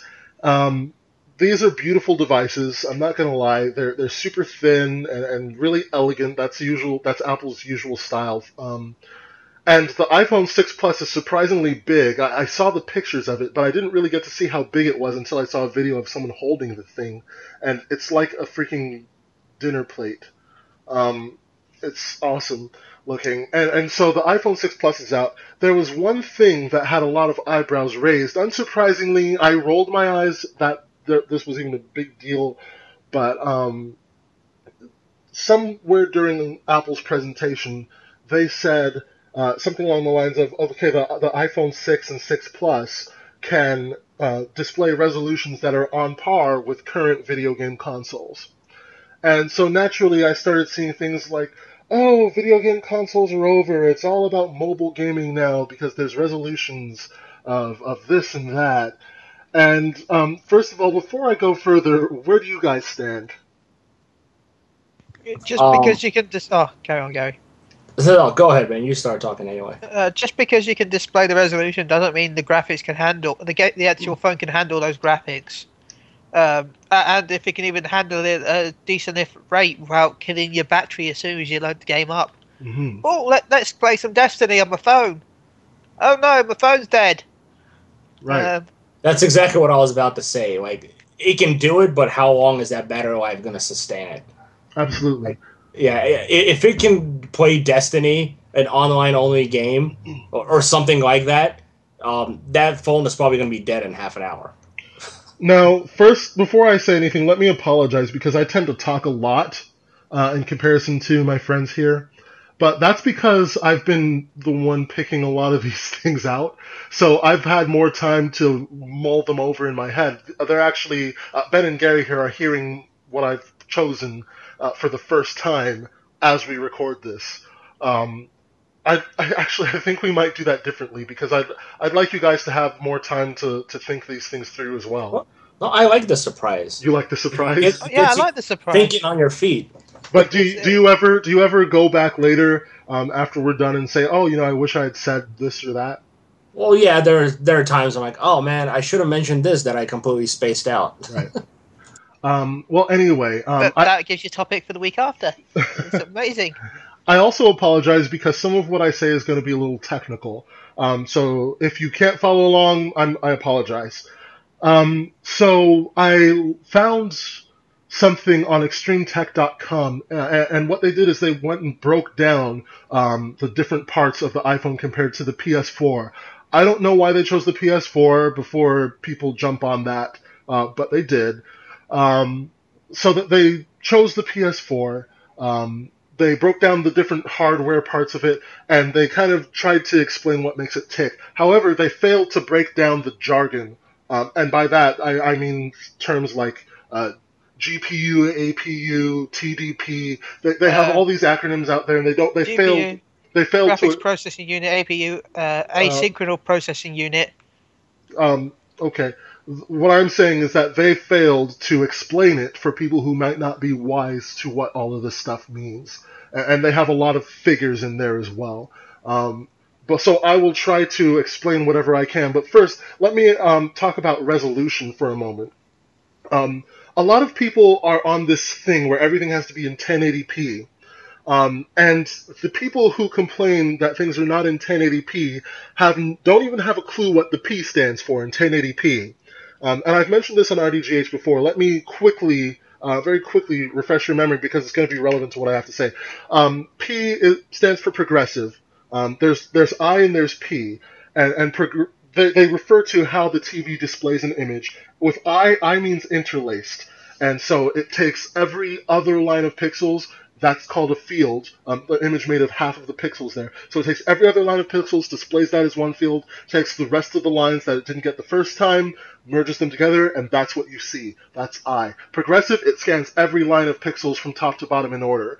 Um, so that makes a smoother image. However, a lot of people go for 1080p, and everything has to be 1080p, but it's just resolution. They fail to understand that resolution does not dictate graphical fidelity on its own. Resolution is literally the size of the picture with relation to the screen that it's on. So when you say that the iPhone can give resolution in comparison, uh, excuse me, on par with the current gen console, that's freaking grand, you know, but that's also not anything special because resolution, I mean, what what are these consoles pumping out? They can do 4K video, I think, can't they? So does it really yeah. does it really shock anyone that an iPhone can display something in 4K? I'm pretty sure phones have been aiming for that for a while. They just kind of threw the fact that it's on par with video game consoles in there to get more people on the video game console side to invest a little more into the phone. Really, it's nothing special at all. Um, resolution is not graphical fidelity on its own. For example, take a look at video formats. Um, there's MP4 and there's MOV. Okay, if you have an iThing, you are probably familiar with these two formats. All right, so MP4 is called a lossy format. And what a lossy format does is it takes data that you probably wouldn't notice and it throws it out to make the file smaller. So your blacks might not be as black. You might notice some noise because it's taken some of that extra data and it's thrown it away so that you can have a smaller file. These files are usually used on mobile devices, on online streaming, those kinds of things, because they're compact, but they still look excellent. However, .mov is capable of what's called a lossless. Um, it, it, can be lossless. Um, so what that means is all of that data is still in there just so that you can compare the sizes, I did a project using both formats for my school last year. The MP4 version was about 300 something megabytes. The .mov version of the exact same video was about 6 gigabytes. So it really saves a lot of data. But the .mov file, even though they're both at the same resolution, they're both at 1080p resolution, the .mov file is going to deliver a better picture because it has more data in it. All right? There are a lot of different things that make up graphical fidelity. Resolution is probably one of the lesser ones. Um, at least these days, you know, if you're looking at something in 240p, what's happening, uh, um, excuse me, if you're looking at something in 240p on a 1080p screen, what's happening is that 240p, uh, that 240 um, image, it's being stretched. So you're seeing more pixelation because the computer is having to make up data so that that image can be stretched, and so it looks distorted. However, that's not usually a problem these days. So, you know, even though that these things are the same, you know, they can deliver uh, different qualities because there's so much going on. There's rendering, there's format, resolution is only one. All right. So when you say that the iPhone 6 does provide resolution on par with the PS4 and the Xbox One and the Wii U, that's fantastic. But it means zip. All right. It does not mean that consoles are about to fall on their faces. It does not mean that you know mobile devices are where it's at. A mobile device is not going to be able to handle um, a, a, game that's on a console. Um, take a look at the GPU in the PS4. I'm going back to that Extreme Tech article right now. Um, the hardware inside the A, the iPhone 6, they have a new chip there, the A8 um, SoC. Um, it fails to say what SoC means. Um, I don't remember, but it is an A8 chip, which is a, a, an evolution from the A7 chip in the iPhone 5S uh, that was released last year. Um, there are two billion transistors. It, uh, By the way, SoC stands for System on a Chip. Oh well, that's that's a very uh, obvious name. Um, there, there's a lot of jargon at this point, um, but basically it amounts to this: the um, the a8 chip that Apple uses in its phone. It's a GPU. Um, Apple says it's 50% more powerful, and so that means it should be capable of around 172.5 gigaflops. All right. Um, if you don't know what a gigaflop is, um, I'm not going to explain it right. I'm not going to explain it right now because I've been talking a lot, um, and I'm not really sure how to explain it, quite frankly. Um, the PS4's APU is built by AMD. It features an octa-core Jaguar CPU. So there's an eight core uh, computer processing unit in there. Um, it's a lot bigger, and so it can deliver about 10 times more power than the uh, iPhone 6 can. Um, in terms of raw power, this is a quote from the article. In terms of raw GPU power, the PS4 has somewhere in the region of 10 times more power than the iPhone 6. Um, the iPhone Cyclone CPU cores are probably quite similar to the PS4's Jaguar cores in terms of processing power, but the PS4 has eight of them versus just two in the A8 and the iPhone 6. So this iPhone 6 and 6 Plus, they're not going to be able to handle um, a Destiny or an infamous Second Son or a Titanfall. They are going to handle iPhone games. They're just going to look a little better. Um, the uh, the PS4 and the Xbox One and the Wii U, they have more hardware, they have more power. The iPhones cannot handle it. So this whole thing about you know the consoles are going to die because the iPhones can display things at a similar resolution, no, not in the slightest. Not in the slightest. The iPhone 6 cannot handle a console game the way a console can, and I'm not sure that it will anytime soon because there is so much hardware needed, there's so much power needed to make that happen that the iPhone has not yet been able to squeeze into that millimeters thin device that it loves to publish every single year. And with that, I am finally done talking. How do you guys feel? First of all, I want to say sorry I said the wrong name for the APU. It means Accelerated Processing Unit. It's a GPU and CPU on the same uh, chipset. Right. Um, that is what APU is. Um, and I, even if let's just say let's just say theoretically this new i thingy can do the PlayStation 4 graphics. Let's just say it can. It can't, but let's just say it can. Um, who will actually do such a game anyway? Because so many people with phones nowadays expect their games for free or for 99 cents or $1.99 or cheapo prices. They want, yeah, they don't want to pay full price. Imagine, let's just say, let's just say, I don't know, Killzone does come out on the iPhones eventually or whatever. Um, a spin off Killzone. Uh, uh, what if Sony say, okay, well, our budget was like $20 million for this game. We want to charge you $5 for this game how, can you imagine how many people complain at the fact that it's not 99 cents? Yeah, a, a lot of people are. Um, when you merge, free. it's because that these are two very different. I mean, they're both video games, but they're two very different markets. Um, we as console gamers will pay that extra money for the type of game a console publishes. Um, and and even for indie games, we tend to pay a little more. Um, whereas for iPhone games, these are just little things that you sit and play while you're in the waiting room. Um, you know, they're not they're not nearly the same experience as a full-on AAA console game. And so it's it's a very different market. When you try to merge these two together, one group has this expectation, the other group has that expectation, and they're just not going to blend. As I said, so even if the phones could do the graphics, and they might do one day, you know, four or five years, you might see the graphics close to it. Right. The uh, the market and the cost of making those games would be too it'd be the completely different market. So I don't think even if the game could exist, it would never exist because the cost of it would be too much. Right. There'd be no profit in it. Why why spend millions of dollars making a game when you can spend two hours and make a bird that crashes into walls and then you've made billions? Absolutely. Um, Flappy Bird. so the thing about it is, mobile technology advances very, very quickly uh, compared to video game consoles. Uh, you'll you'll have uh, one video game console per manufacturer for a decade, maybe, uh, and there there might be evolutions of that same console. Uh, we like to call them slim versions for some reason, um, but it's still one console. Whereas with the mobile market, you have tons of devices coming out every year. Um, so that technology is very, very volatile. It changes very quickly. Um, and, and, so it's it's advancing. Do I think it will eventually get to the point where it can handle a Destiny or something from today? I don't know. You know, I I think it would be it would be wrong to count it out. It would be absolutely wrong to count it out because look where technology has gone. Um, look look where it has gone since it started. You know, it can, it could, it could happen, but it's not going to happen anytime soon because these devices just don't have enough power. Um, if any, if it does happen at all, I'd say it would come out during the time of the PS5.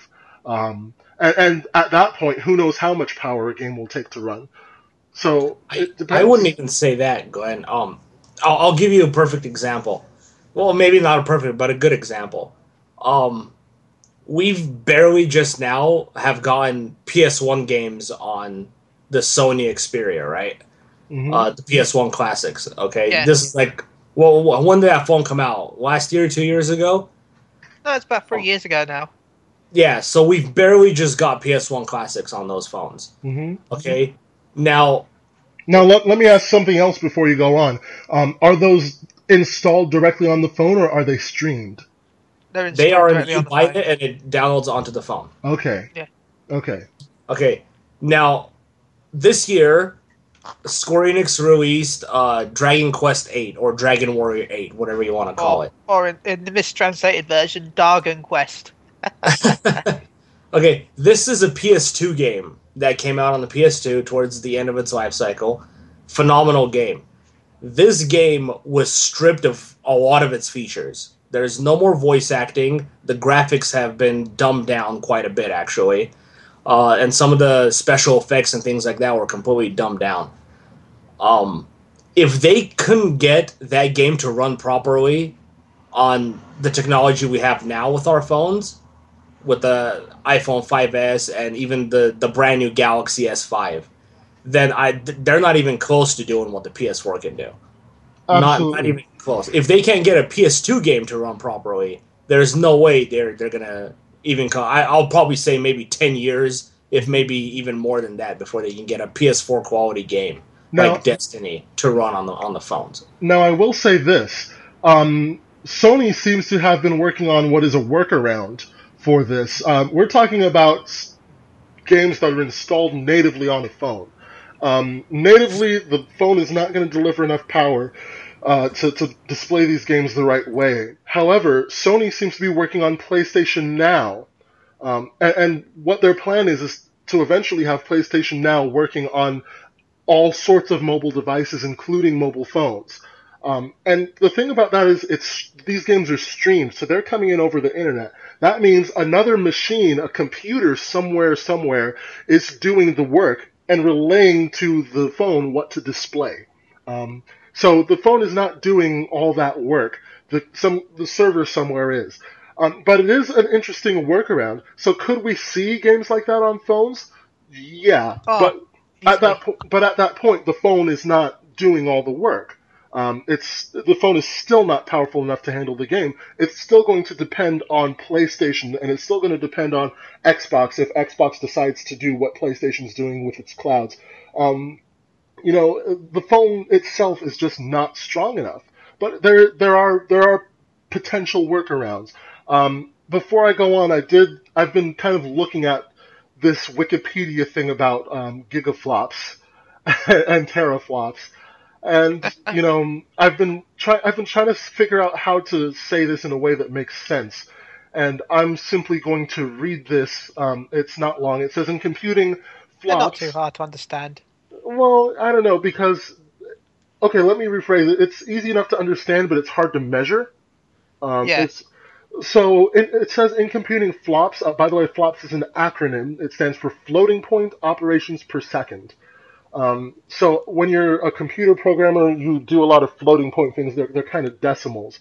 And basically what a flop is, is it's a measure of how many floating point operations, how many math equations a computer can perform in a single second. Um, so when you say, uh, uh, when you say, when you have a gigaflop, it's doing, I think, uh, 100,000 uh, yeah. calculations per second.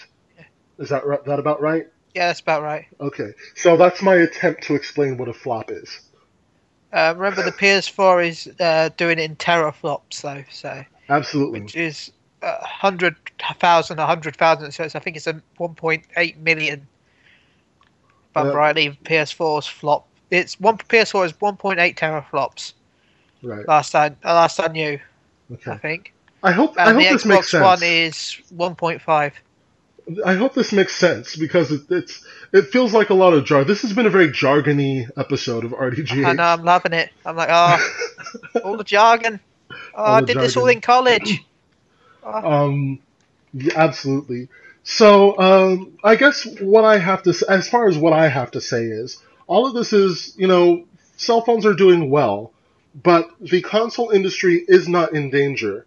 Um, it's it, yes, it has to adapt because of the way um, mobile devices have been impacting our society. But the mobile devices are not going to kill the console industry because the console industry is a niche industry. Um, there's video games, you know, uh, some organizations will say, yeah, there are, I, I, think I was talking to Kyle from PSU the other day, and he was talking about how um, Anita Sarkeesian was saying that there are, um, she quoted from this organization, she said there that 40 48% of gamers are female. And, you know, that's true, but this organization is taking into account things like mobile devices and Facebook games. Yes, technically that's gaming. However, there's that's not in this niche of gaming that a lot of people like. They're not gonna these people, these female gamers, we love them, but they're um, most of them are probably not going to go out and spend sixty dollars on a video game. Um, most of them are probably not going to go out and spend four hundred or five hundred dollars on a PS4 or an Xbox. Um, so it's you know, there, it's a niche area in gaming. Um, it fills a space that phone, that mobile gaming cannot fill, and so that's why it's got to stay around. Um, because if it goes away, I mean, think about your PS4 or Xbox One or Wii U sitting on your shelf right now, and say you someone takes that away from you and says and replaces it with a, a, a tablet and says, "Here, you have to play on this instead." Would you be happy? No. Exactly, because it does not do what the PlayStation 4 or Xbox One or Wii U does. Um, and so I'll stop talking um, real quickly. Um, well, not real quickly because I've been talking so much. But how do you? Anything else you guys have to say about this so far? The only thing I have to say is I don't understand this whole idea of waiting in line for a phone. like the news all day that phone was coming out, just hundreds of people lined up for a phone. It's like Apple purposely makes the bare minimum of phones to sh- like ship one shipment to one store that sells a phone just to say that how much people want the phone. Well, let me if I can offer a little perspective on that. This isn't a, a general tech podcast, but I, I do want to say this. Um, I think Apple is really good at kind of twisting reality and there are there's some of that that it does on purpose as far as its marketing is concerned. It's very good at making people uh, believe that they need something that they really don't. um, which is part of what makes them so successful. But there is some reality twisting they do that is a little less intentional. The fact of the matter is, Apple is one company, and it makes one phone once a year. Okay, it releases one new model once a year. You have Samsung, which releases all sorts of different models, and you, then you have LG, then you have Sony, and then you have this and you have that. There are all sorts of companies that release multiple phone models multiple times a year. Apple releases one phone once a year. Um, you look at a Samsung commercial, these Samsung commercials lately, they'll um, talk about, you know, we have um, more resolution on our tablet than the iPad does. And it's like, you know, that's fantastic for the Samsung, but why you, why the iPad? You know, why didn't you talk about the Xperia?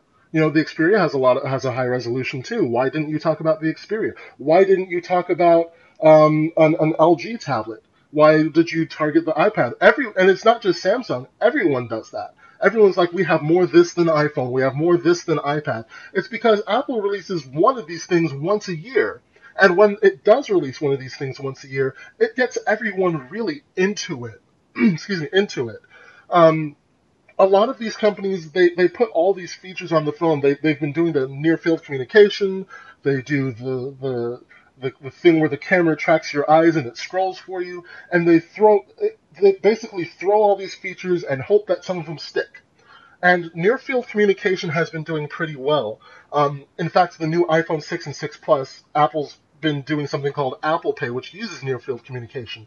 But the fact of the matter is, near field communication hasn't gone very far yet. Um, a lot of phones have the capability to use. Ironically, yeah, a lot of the phones have a, have the capability to use near field communication, but the thing about NFC is it needs a transmitter and a receiver in order to really do anything. So you talk about NFC and you can transfer data between phones, that's great. You can pay between phones, that's great. Um, Apple talked about how there were like 220,000 businesses in the U.S.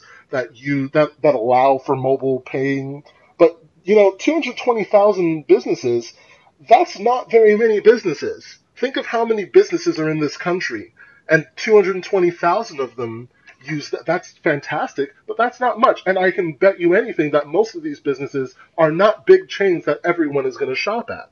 So NFC is still in its infancy, but the thing about Apple, the thing, one of the things that Apple does that makes people excited is the way it applies the technology that it puts into its phone. It doesn't tend to just throw a bunch of technology in there and hope it catches on it tends to be like, okay, you know, we'll put this technology on the phone, but now we need to create a way for our customers to use that technology. So now Apple Pay is a good um, indicator of that. You put that NFC in the phone, and it also gives you a way to use the NFC. It builds that into the experience of the phone. So it's been working with businesses to help them get NFC, and it's been helping the technology grow.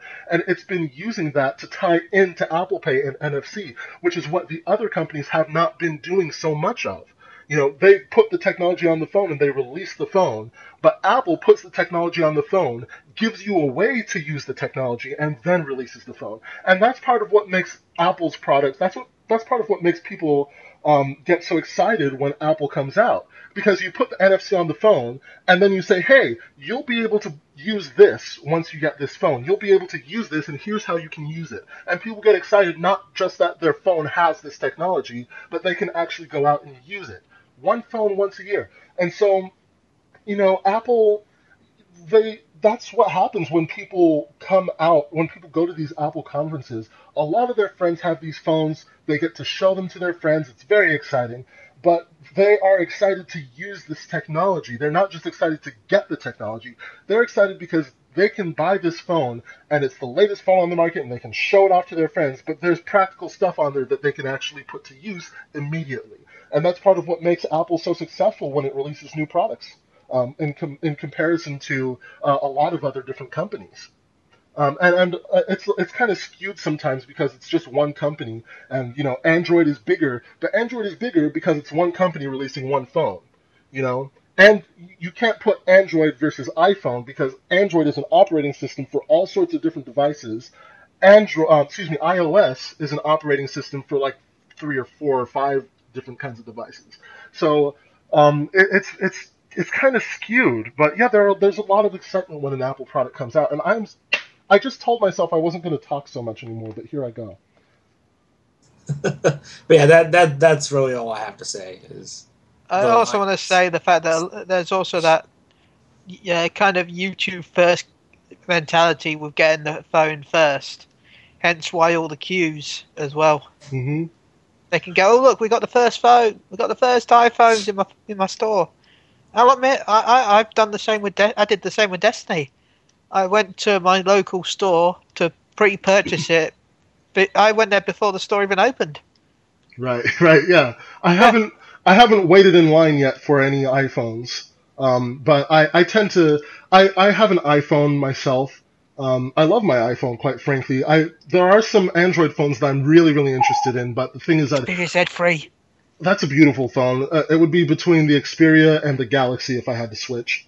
Um, but quite frankly, the, the, when you have an iPhone, you kind of get into this ecosystem. Um, that's one thing. That's one way that these companies retain customers. They build an ecosystem um, around the phone. So you're you're into iTunes and you buy all your stuff from iTunes and whatnot, and then it, it, so it makes it a little more difficult to switch away. Um, so I'm I'm an iPhone guy right now, and um, I kind of I kind of get a new phone every two years. I, I get the S model when it comes out. So I had the 3GS and then I got the 4S and now I have the 5S and I'm gonna wait for this until the 6 Plus S or whatever they want to call it comes out. Um, excuse me. Where? Plus, yeah. And even though your friend has an iPhone, uh, since the last KitKat update, games can support crossplay between iPhone and Android users anyway. I heard about that. That's exciting. So ga- games with multiplayer, you can play against iPhone players anyway, even if you don't have an iPhone. Mm-hmm. As long as you have an Android, or even if you have an iPhone and you don't have an Android, you can play with your Android friends with your iPhones. Absolutely. Of course, not enough games seem to support this, but it's still a nice feature that, that can possibly be added if they want to. Absolutely. So that was um, RDGH Tech. Um, but we're about at the hour and a half mark, but let's talk uh, um, a little more because while I was rambling on about iPhone and, and gigaflops and all this stuff, um, Gary sent me a simple little text message that said, and I quote, we should talk about Final Fantasy 15. And quite frankly, I completely agree. Um, you want to take this one, Gary?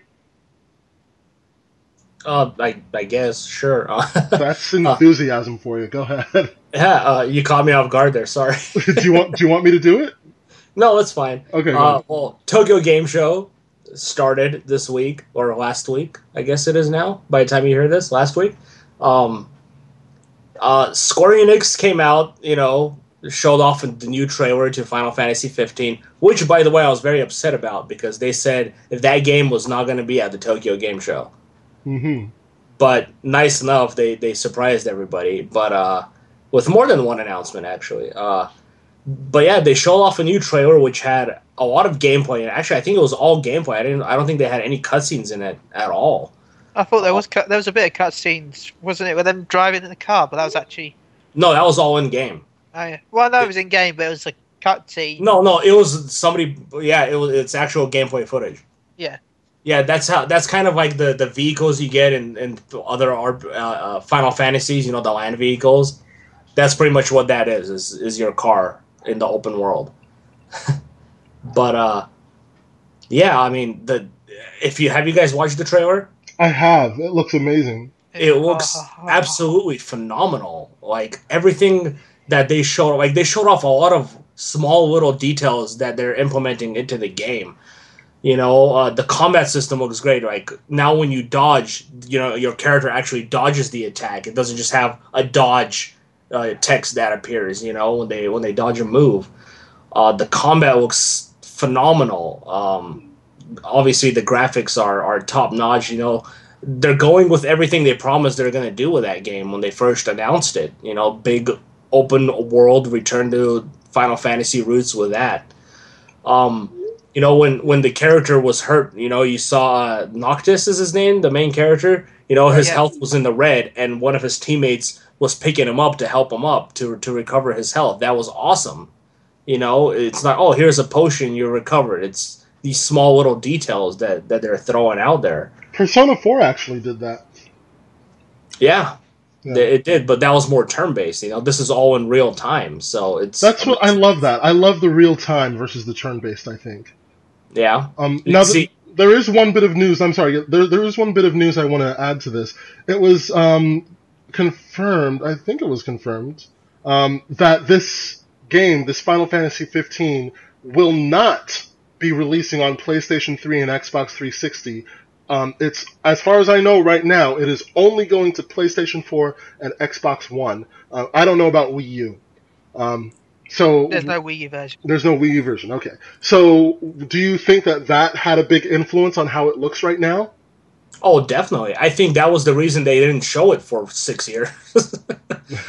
Quite honestly, I think they, they knew what they couldn't do. They couldn't. They couldn't. Everything they wanted to do, they couldn't do on the PS3 so they moved it to the PS4, and that's why they couldn't show it off because Sony hasn't announced the PS4. Microsoft hasn't announced the Xbox One. You can't show off a game on a system that hasn't officially been announced. Right. You know, um, but yeah, I, the game just looks phenomenal. other great news is people who buy Final Fantasy Type Zero, the the PSP HD remaster of that game is coming out March seventeenth, twenty fifteen. They announced the date people who buy that game will get a voucher code to download a demo of Final Fantasy 15 on that day. Wait, what's the game? Final Fantasy Type Zero Type HD. Zero. Yeah, yes, it's a PSP game that never came out in the US. Uh, they're finally releasing it uh, as HD for the PS4 and Xbox One, uh, and it's going to come with a voucher code to download a demo of Final Fantasy 15. Oh. Uh, as far as I last I read, uh, they did confirm that the demo will be playable on that day. Uh, oh, I thought they not... were trying to aim for March 30th. Oh, March 30th. Okay. Yeah, but they don't know for sure yet. But they yeah, hope they don't know they're, they're saying that they're going to try to add some more stuff to the demo. They said uh, the demo, if you explore the the whole area they're given to you, will last you about four to five hours to complete, which is pretty much like a whole game of itself. Yeah, oh. it is. But as far as Final Fantasy goes, four or five hours is probably like five percent of the game. Yeah, if even that. But uh, you know, it, it, of course, it came out to to controversy. Like everything these days comes out to controversy. Um, I am interested to hear your guys' opinions on it. I mean, first it was the, the, the kind of the feminist group that attacked the game, saying that oh, there's no female party members. It's an all male group. Oh, come on. come on. You got Lightning. You got free. I mean, there have been female characters in all of these Final Fantasy games. Okay. Yeah. And who's to say there isn't one? You know, just because we've seen this four man team doesn't mean this is the, the entire party. You can get more party members. Like, we don't. It, it doesn't matter. Like, they don't. They don't. I don't have a problem with women in video games. I've said that before. But I have a problem with people who just look at a game and it's like, what? No female characters? You know, shut up. Play the game. yeah, of course. There's the the Final Fantasy purists that came out and said, "Oh, this isn't Final Fantasy anymore. This is a Western action game now." Which you know, if if they don't move with the times, this is what happens with Final Fantasy: is it goes off the map like it did. You know, mm-hmm. people stop caring about Final Fantasy because it try to stay too traditional. It's time to innovate, and that's what they're doing. Um, of course, you know, there's people complaining that oh, the main characters are like this broman group. You know, they're just oh, high school. They they they, they they're acting like a bunch of high school jocks. You know, it's from that's, Japan. Everyone is a high school jock in Japan. what do you expect? Yeah, and, and you know, it, it really makes me sad to hear these. Like, instead of focusing on how how this game is might very well put Square Enix back in the light that it once was in it was in. You know, uh, back before the PS3 came out, Final Fantasy 13, everybody looked at Final Fantasy to be the big innovator for RPGs, and that stopped happening. And I think this game from what we've seen, is going to do what it what Final Fantasy's been doing for over 20 years, and mm-hmm. that's setting the benchmark for future RPGs. And I will say this: um, Final Fantasy has always, always, always uh, been the game to really push graphics and, and to really shine when um, on a on a on a big console uh, like PS4 and Xbox One. Um, and as far as this trailer is concerned, Fi- Final Fantasy 15 does not disappoint where graphics are concerned. This game looks absolutely stunning. The lighting, uh, the character design, it, it, looks beautiful. It looks absolutely beautiful. Um, so if you are a graphic person, then you want to perk your ears when you hear about Final Fantasy 15. It looks phenomenal, um, graphically speaking. As far as um, the game itself goes, I was interested back when it was first announced. I think it was announced in February, um, in February as Final Fantasy 15.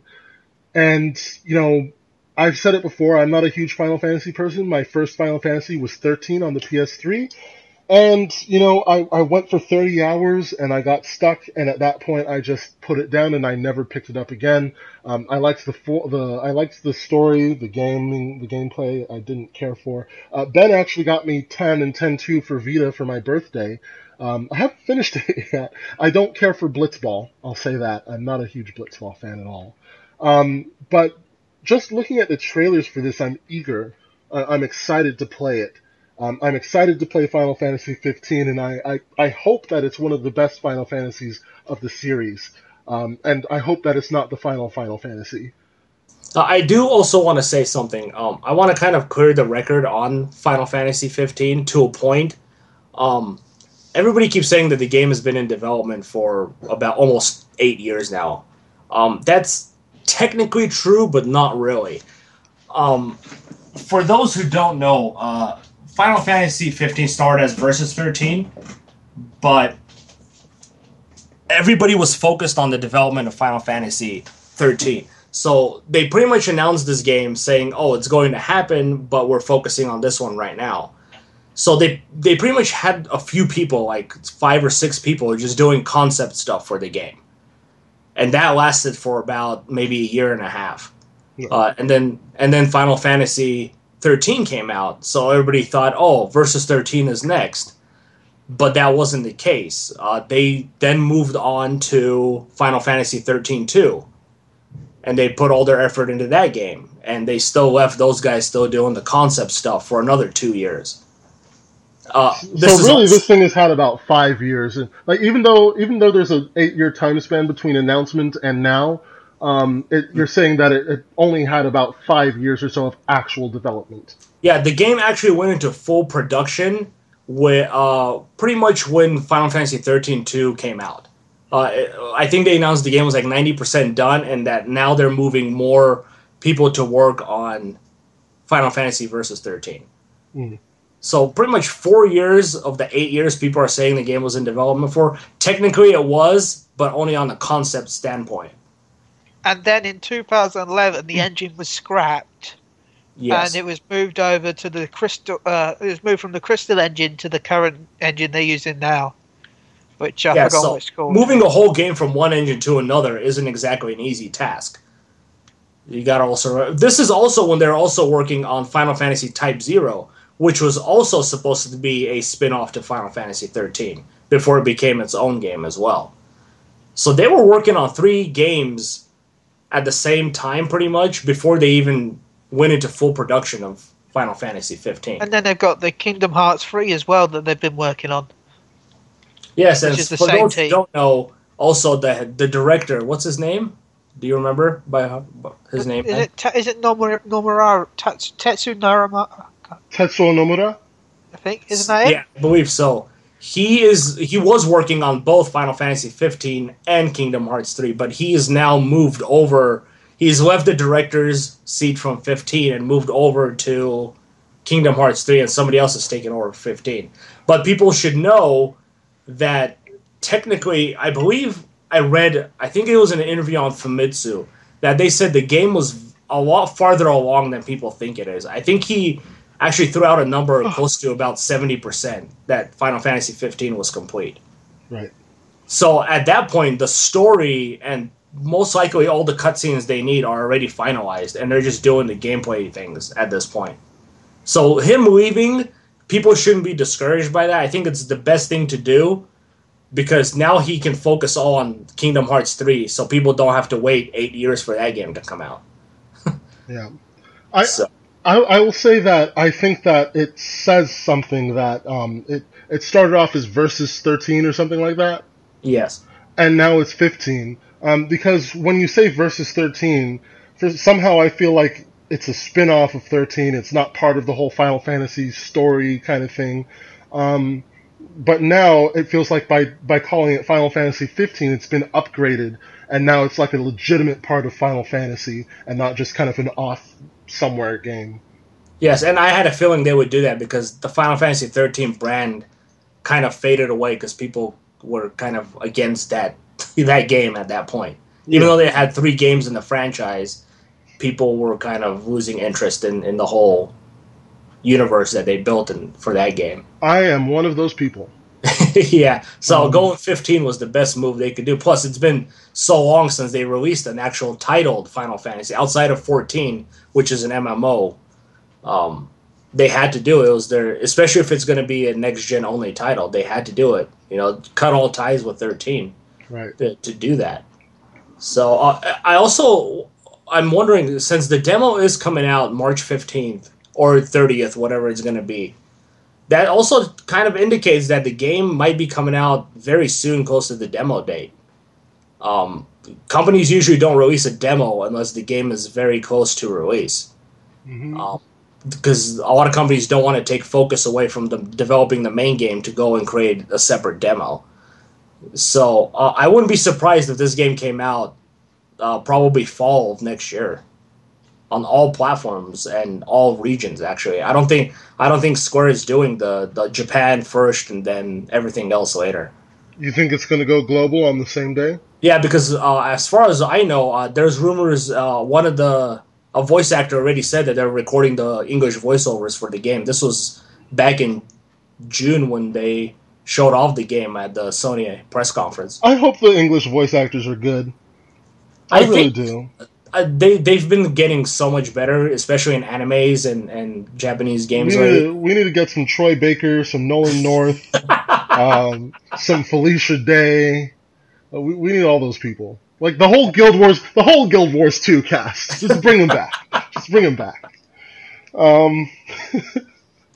but yeah, I wouldn't be surprised if this game came out very soon to that to that demo's release date. It feels like it. It feels like um, it, it was announced formally as 15 last February.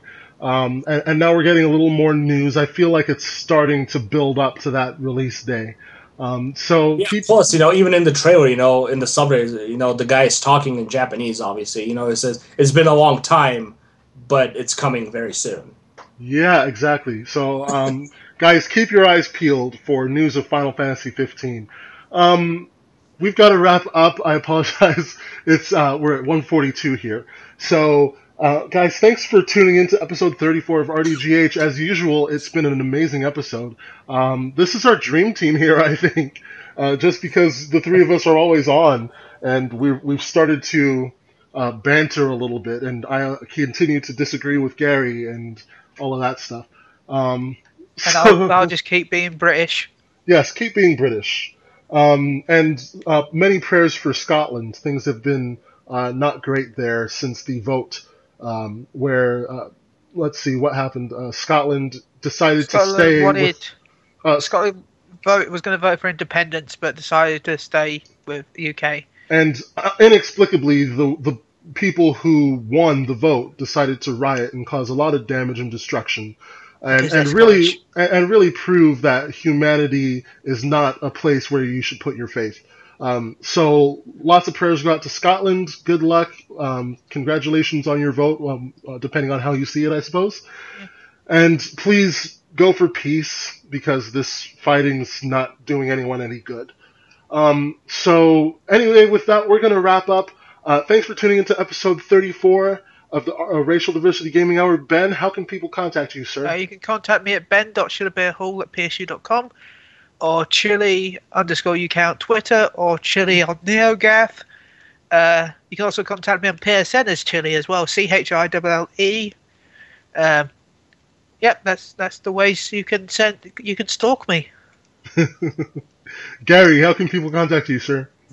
People can contact me on Twitter at Gaglaush, that's G A G L A U S H, or on my PSU email at Gary, that's G A R R I, at PSU.com. And if you want to talk more Final Fantasy 15, please contact me because I've been following the game since it was announced. I probably know a lot about it at this point.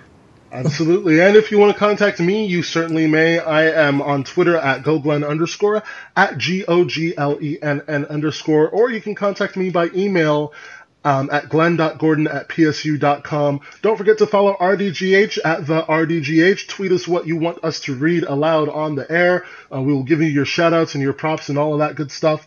Um, and of course, we will see. We will not see you this next week. You will hear us next week, uh, Dane. Um, so until then, guys, um, thank you for listening. We wish you a great game. Uh, I messed this up, Ben. I've talked enough. You do it. Okay, fine. We we wish you a great week, and as always, don't be a racist. Thank God for me. Believe in Gary. Okay, that's just creepy. The, all, all the whispering. Okay. Bye.